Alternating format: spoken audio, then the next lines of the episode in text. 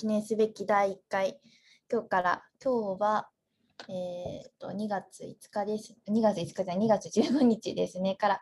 始めています。毎日23時からクラブハウス内で、えー15分間のちょっと寝る前の勉強会ということで、海外の話題、時事、面白ネタを、えー海外情報メディアを発信するユニオンクリップからお送りします。で、えー今日は、まあ、今日はというか、主に私たち2人でユニオンクリップのリーダーのシュートさんと、えー私、ゆうゆでお送りします。で、えっ、と、ここでは、まあ、この2人からですね、まあ、シュートさんと私でこうネタを持ち寄ってお話しし合うという感じのルームです。じゃシュートさん、何をネタとして持ってきていただいたか、お話をお願いします。よろしくお願いします。皆さん、寝る前の15分間、ぜひぜひ海外のお話聞いてください。ありょうくんはこれ僕の友達なんで、よかったら最後まで聞いててくださいね。えっと、僕はね、今日は、あのこのクラブハウスが最近流行ってると思うんですけど、次に日本で流行るであろうアプリのリスポっていうアプリについて、ちょっとお話ししたいなと思ってます。ありがとうございます。なるほど。確かにちょっと聞いたことあるけれども、聞いたことあります？ね。じゃあ、あります。ちなみにゆうさんは何をお話しするんですか？はい、私はですね、まあ、2つ持ってきまして、1つはちょっと一昨日かな、一昨日ですよね、あった地震のことをどうやって海外で報じられたのか。あともう1つは、えっとロシアに青い、ロシアのなんていうところだったかな、ロシアのジェルジンスクという場所にですね、青い犬が現れたということで、これは一体どういった現象なんだという、この2つを持ってきました。は青いね、すごい面白そう。興味ありますね、それ。い寝る前に 緩くていいです。なんか、心地よいですね。はい、じゃあちょっとゆそうですね、緩めのトーンでいきましょう。じゃあ、なんかシュートさんの方が正直ちょっと面白そうなんで、私からじゃあ軽くちょっとネタを2つね、はいあ。の深掘りしていきたいなっていうふうに思います。えっと、まずじゃあこの地震のことについてどういうふうに海外で紹介されたのかと言いますと、えっとね、BBC と、まあ、フランスの大手新聞のル・モンドを見たんですが、まあ、2つともね、新聞で共通していたことが、やっぱその原発のことについてね、書いてありました。うん。私がそうフランスにいた時とかももう福島って一体大丈夫なの？原発日本この汚染大丈夫なの？みたいなこうんとを、うん聞かれたりしてやっぱどういう報じられ方してるのかなっていうのは海外でしておいがよくって、まあ、安全だよとかそういったこともね PR していければいいのかなっていうふうに思いちょっとこれを持ってきました。そうですよね。最近というか、僕、それこそ僕もロンドンにいた時とかも、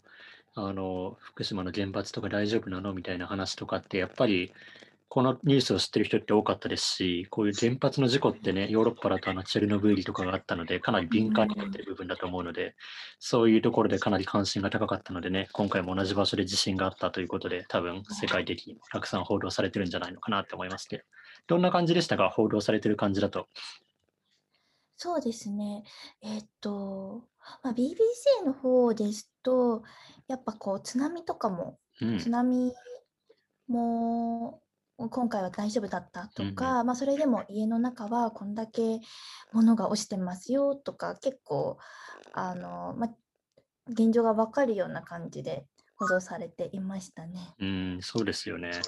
なかなかね、まあ、今回の地震も本当同じところだったから、まあ、特にアジア圏とかだとね、あの原発事故で、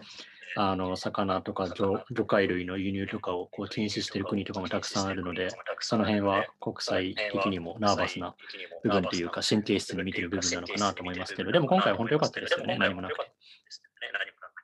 ね、ですよね。じゃあちょっともう一つのこの青い犬っていうのが皆さん気になると思うんで、紹介していきたいと思います。ま実はちょっとネガティブなあの記事を2つ続いちゃうかなと思ったんですけど、まあ最後の記事でシュートさんがこう挽回していただければというふうに 思っています。まあその実はこの青い犬っていうのが、まああの後で、えーっとユニオンクリップのえー、ツイッターの方かなとか、まあ、インスタからもこうリンクを見えるようにしておくんですけれどもし本当にすごい青青いんですよ。え？でこれはいはい。何なんだろうっていう、はい、本当にあの、まあ、染めたように青い犬が何頭もいるということで、えーなんかはい、で実はこれこのソビエト時代に廃止された工場で残った化学薬品はいはいはい。があの、まあ、要因でそこで犬たちがこうゴロゴロしていてっていうそういったことですね。なるほど。それで青くなっちゃってるっていう話なんですね。なんか僕、パッと聞いただけだと、なんか新しい犬種でも発見されたのかなっていうか、なんか変異種なのかなとか、そんな感じで思ってたんですけどそ、ういうわけじゃないんだ。そういうわけじゃないそういうわけじゃなかったというみんなも多分初めそうやって考える方もねいたと思うんですけれども、あとなんかパンデミックだみたいな、うん。青い犬が発生するみたいな感じで思ってたみたいですけど実際は、はい。でなんかあのソビエト時代に廃止された工場でこうやって化学製品が残ってしまったっていうのって結構あるみたいで、えー。が問題になってるみたいですね。それロシアのどの辺なんですか？えっ、と、ジェルジンスクというのはですね、えっ、と、モス、モスクワのちょっと右の方。えー、あなるほど、ヨーロッパ寄りなんだじゃあ。あ、そうですね。あー、どうだろう。まあそうですね。このロシアの大きい大陸の中で言うと、ヨーロッパ寄りだと思います。えー、青い犬か。でもそれ後で、あの、ユニオンクリップの SNS もしくはノートの方でちょっと僕も写真見てみたいなって思いますけど、はい。悲しいな、なんか。そうなんですよね。悲しいんですよね。なるほどね。うーん、やっぱちょっと嫌です。なんか、うーん、パッと見、あ、可愛いって思思ったりしちゃうかもしれないんですけれども、そっか、でもそもそも化そんな色にならないね、犬のはずなのに、化学製品でってなると病気とかもね、心配ですし。そうですね、心配ですね。なんなんとかこう、うまく対処していただければというふうに、た 他人事みたいな感じで思ってしまいますが。じゃあ、ちょっと明るい感じで、シュートさんの方の、そのそうですね新しい、はい、これからの未来についてお話ししましょう、最後にね。いいですね。あの次に流行るであろうって言われてる、今アメリカとかで結構流行ってる、あのこの DISPO っていうアプリがあるんですけど、DISPO ですね。これなんか一言で言うと、多分インスタグラムのあの映るんです、映るんですってあのインスタントカメラみたいな。バージョンだというふうに思っていただけると、すごく分かりやすいのかなというふうに思っていて、基本的には利用する人とかは、このディスポの中で写真を撮ると、その写真を実際に投稿として見れるのが、次の日の朝の9時なんですよ。なので、あの実際のインスタントカメラとかで写真を撮って、その時ってやっぱり中身わからないじゃないですか。だから次の日とか、まあ、翌日以降に現像して、初めてその写真のこのクオリティとかがわかるみたいなことを、この SNS の中でやろうみたいな、そういうサービスなんですけど、これなんかすごく面白いなって思ったのが、やっぱりこの時代と逆行してるじゃないですか。皆さんがこうインスタグラムとか TikTok とか使ってるのって、まあ、その瞬間その瞬間を切り取っていろんな人にこうシェアしたいとか、そういう気持ちだったりするところが、なんかあの、この翌日以降にならないと、そもそも撮った写真のクオリティもわからないみたいな。それがすごい今の時代と逆行してて、アナログ感があって、いいなって思ってるんですよね。でこれ、あのすごく他にも面白いのが、最近だとそれこそ、あのスナップチャットとか、インスタグラムのストーリーとか、あの投稿しても24時間だったりとか、スナップチャットとか人に送ると、もうその人が1回見たら、その写真とかって消えちゃうと思うんですけど、まあ、そういうふうになんか最近のこの写真かけるこのソーシャルメディアみたいなところって、時間っていうのをすごくキーワードにしてるなっていうふうに思ってて、今まではそういうふうにアップしたものが消えちゃうから、なんかこう限定感があったものが、今度は逆に撮ったものが先々まで見えないっていう。だからこう、例えば友達と一緒に写真撮ったりとかして、目つぶっちゃってるかもしれないとかっていうのも、次の日にならないと分かんないみたいな、あの当時のアナログ感っていうのがすごく出てて、なんかいいなって思ってて、これがね、あのクラブハウスと同じように招待制のアプリなので、またあのこのクラブハウスが流行った時と同じように、日本人はこういう特別感みたいなすごく好きだと思うので、なんかこう、交代早くしてほしいなだったりとか、なるべく早く初期フェーズに乗っていろいろやりたいなとか、そういうところでもおそらく日本では、まあ、今後、まあ2週、1週間、2週間以内にかなり利用者が増えるんじゃないのかななんていうふうに思ってるので、このディスポっていうサービスもしよかったらね、なんかチェックしてみると面白いかななんていうふうに思いますね。あありがとうございます。そうですね、来そうですね。でも、なんかまたクラブハウスとはユーザー数は異なるのかなとか感じますけれども。そうそう、でもこれなんか、そのどうなんだろうと思ってて、はい、SNS ってやっぱり若い人とかが好きじゃないですか、こういう新しいものっていうのも。はい、でも今の若い子とかってインスタグラムとか TikTok で自分がこう発信したものっていうのを、こうやっぱ何回も何回もベストバージョンっていうのを追い求めて取り直して、ベストのものを出すわけじゃないですか。ってなった時に、はい、このディスポって取ったものが翌日以降にならないとクオリティがわからないっていうところがあると思うんですよ。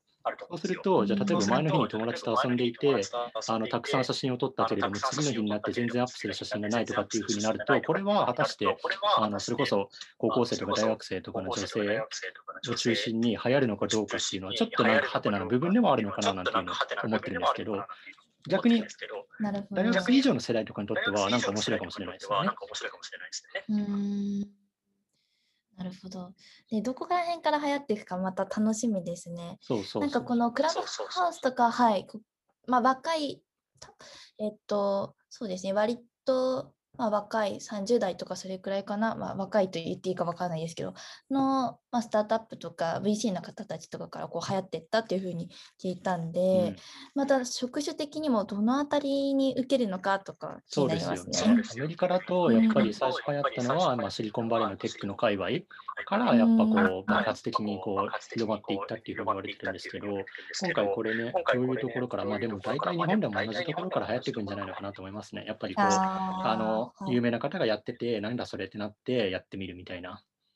で、結局って使い方が分かんないみたいな、最近のクラブハウスも多いじゃないですか。ちょっと使い方分かんないけどやってみてるよみたいな。そういう感じでいろんな人に広がっていくんじゃないのかなっていうふうには思いますね。じゃあ今後また1週間後とかどうなってるか。そうですね。これもし僕もあの招待してもらえたらやってみたいなって思うので、もしやってみたらまたこの毎日お休み勉強会でその進捗を報告したいなと思います。なんかいろんな機能があるみたいで、なんかあの LINE のアルバムみたいな、ああいう機能とかもあって、その知り合い同士だけでそのフォルダっていうかファイルを作って、そこに写真を共有したりとか、そういうこともできるみたいなので、なんか、あの、プリクラとかの本当にプリクラ帳みたいな、その友達同士だけでやり取りをするような画像とかっていうのをこう積極的に、それこそ本当にクローズドななんかソーシャルメディアになるんじゃないのかななんていう気がしてます。うん。なんか私もちょっとさっき実はね調べてみたんですけれども、うん、えっと今日本だとこのもう招待が制限されてるんですよね。今もう誰も招待できないというか、招待枠みたいなのが全部埋まっちゃってて、なんか、そうですよね。あの、そのディスポの本来の、えっと、アプリが使えないっていうか、そのベータ版しか今使えないみたいで、その、きちんとしたサービスがまだリリースされてないらしいんですよって。なので、まあ、それがされてから、そういうふうにいろんな人が招待されるんじゃないのかなっていう気がしますね。えー、なんかちょっといろいろとこう私たちが使う SNS っていうのも変わっていきそうですね。いや、本当ね、変わっていきそう。インスタグラムと共存できるのかとか、なんかそういうところも気になるし、なんか本当今後楽しみだなって感じですね。はい。ありがとうございます。じゃあ、これで一応15分くらい経ちましたね。ねまあ、もしど、どうします？何か、こう、もうちょっと続けます。それともこれで終わりにします？いや、もしあの、今日はお二方聞いてくださってるんで、りょうさん、みのりさんがもし今の話の中で何かお話ししたいこととかがあれば、ぜひ手を挙げていただければね、一緒にあと5分ぐらいお話ししてもいいですし、まあ、あの、聞いてるだけ、とりあえず寝る前に聞いてるだけという感じであれば、まあ、このまま終わってもいいのかなって思うので、1分ぐらいじゃあ、その、ユニオンクリップのお話をして、その後に手を挙げてくださってたら、まあ、5分ぐらいお話をする感じでいいんじゃないのかなと思います。ちょっと私の知り合いなんですよ、松井さんは。あこまあ、正直言って内輪なので、内輪全然気軽にお話をしましょう。そうちょっとあただその私がその書くの忘れちゃったんですけれども、はい、あの、書くの忘れちゃったんですけど、もしかしたら、はい、えーと、公開するかもしれないということで、それを了承していただければ嬉しいです。そうですね。あこんにちは。こんにちは。はじめまして、シュートです。あの面白い話でした。あの、はい、今のディスコ、はい、うん、あのなんかまあ聞いてて思ったのが、はい、まああの SNS ってすごいこういろんな人がね、うん、いろんなところでこう発信できるような、はい。まあ、ツイッターにしても、あのフェイスブックにしても、なんかそういうものが、もうちょっとこう変化していくんだなっていうのがね、なんとなく思いました、ね、そうですよね。なんか、そうですよね。なんか、うん、だから、そうそうそう。SNS ってまあソーシャルネットワークシステムのやつなんだけど、そのクローズドっていうのが作るそうなんですよね。そうなんですよね。そう、CNSS、CSNS みたいなことが。うん、だから、まあ、僕は個人的にこう感じたのが、そのまあ、いろいろね、もうネットワークでいろいろつながったじゃないですか。はい。だけどコロナっていうものがね、あって、つながってるんだけど、その、なんて言うんだろう、フェイストゥフェイスの大事さとかね、うん、近い人とのこの付き合いの大事みたいな、はい。はい、なんかそういうものが大事なものに、ね、みんなこう、もう一回こう見直したっていうような感じ。うん、うん、で、そういう流れでいくと、やっぱりこう、本当のその近親の方、うん、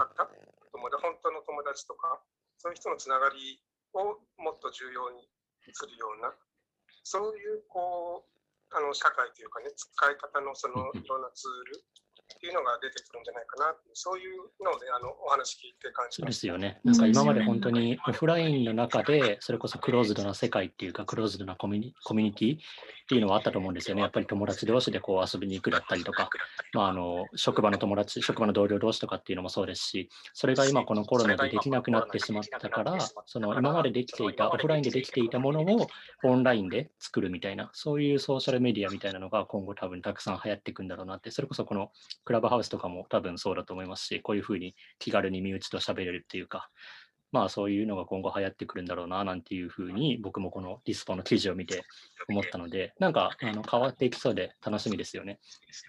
はい。あのもしディスコあの手に入れたら招待ください。かしこまりました。これは僕もあの今必死こいてあのいろいろ海外の友達とかにちょっと密かにディスコちょうだいって言ってるんで、また手に入ったらぜひあの共有させていただきますね。はい、よろしくお願いします。あありがとうございます。ありがとうございます。またお願いします。そっか、いいですね。なるほど。ちょっと私、初めてのこの回しでビクビクしてましたが、シュートさんに救われたと言いますか。いえいえ じゃあまとめですけれども、まあ、今日は、えー、3本のニュースを紹介したということで、1つは、えー、海外でどのようにあの3日前の地震ですね、えーと、福島で、福島です、すいませんね、えっとね、まマグニチュード7.1か、宮城宮城県南部でかっていうのが報道,、えー、報道されたか。で、もう一つは青い犬について。で、えー、最後にシュートさんの、えー、写真、えー、写真 SNS ですかね、ディスポについてでした。では、えーと、また明日23時から15分間の放送になります。えーと、詳しいことをこうした、まあ、参照した URL などはノートに公開するので、Twitter などから見ていただければ嬉しいです。よろしくお願いします。お願いします。はい。あ、そうだ、最後に、ユニオンクリップ、私たちのこの SNS の宣伝をもうちょっとしましょうか。そうですね。一言。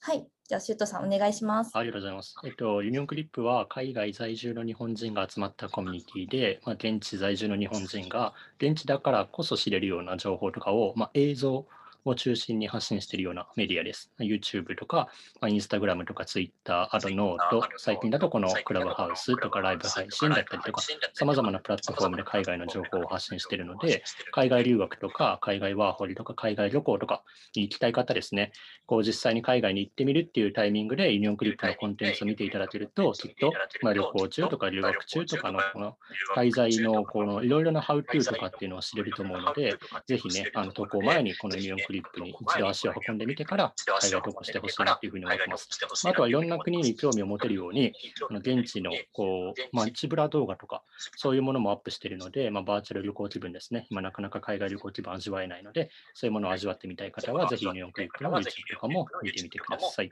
で今日もね、これ、あの途中から参加してくださっている方は、あの、えっと、Spotify とかの方にも音声公開しますので、もしよかったらそっちも聞いてみてください。よろしくお願いします。はい、お願いします。あの詳細はシュートさんか私のツイッターから、えー、ユニオンクリップのツイッター、はい、の SNS に飛べるので、ぜひぜひご覧ください。よろしくお願いします。はい。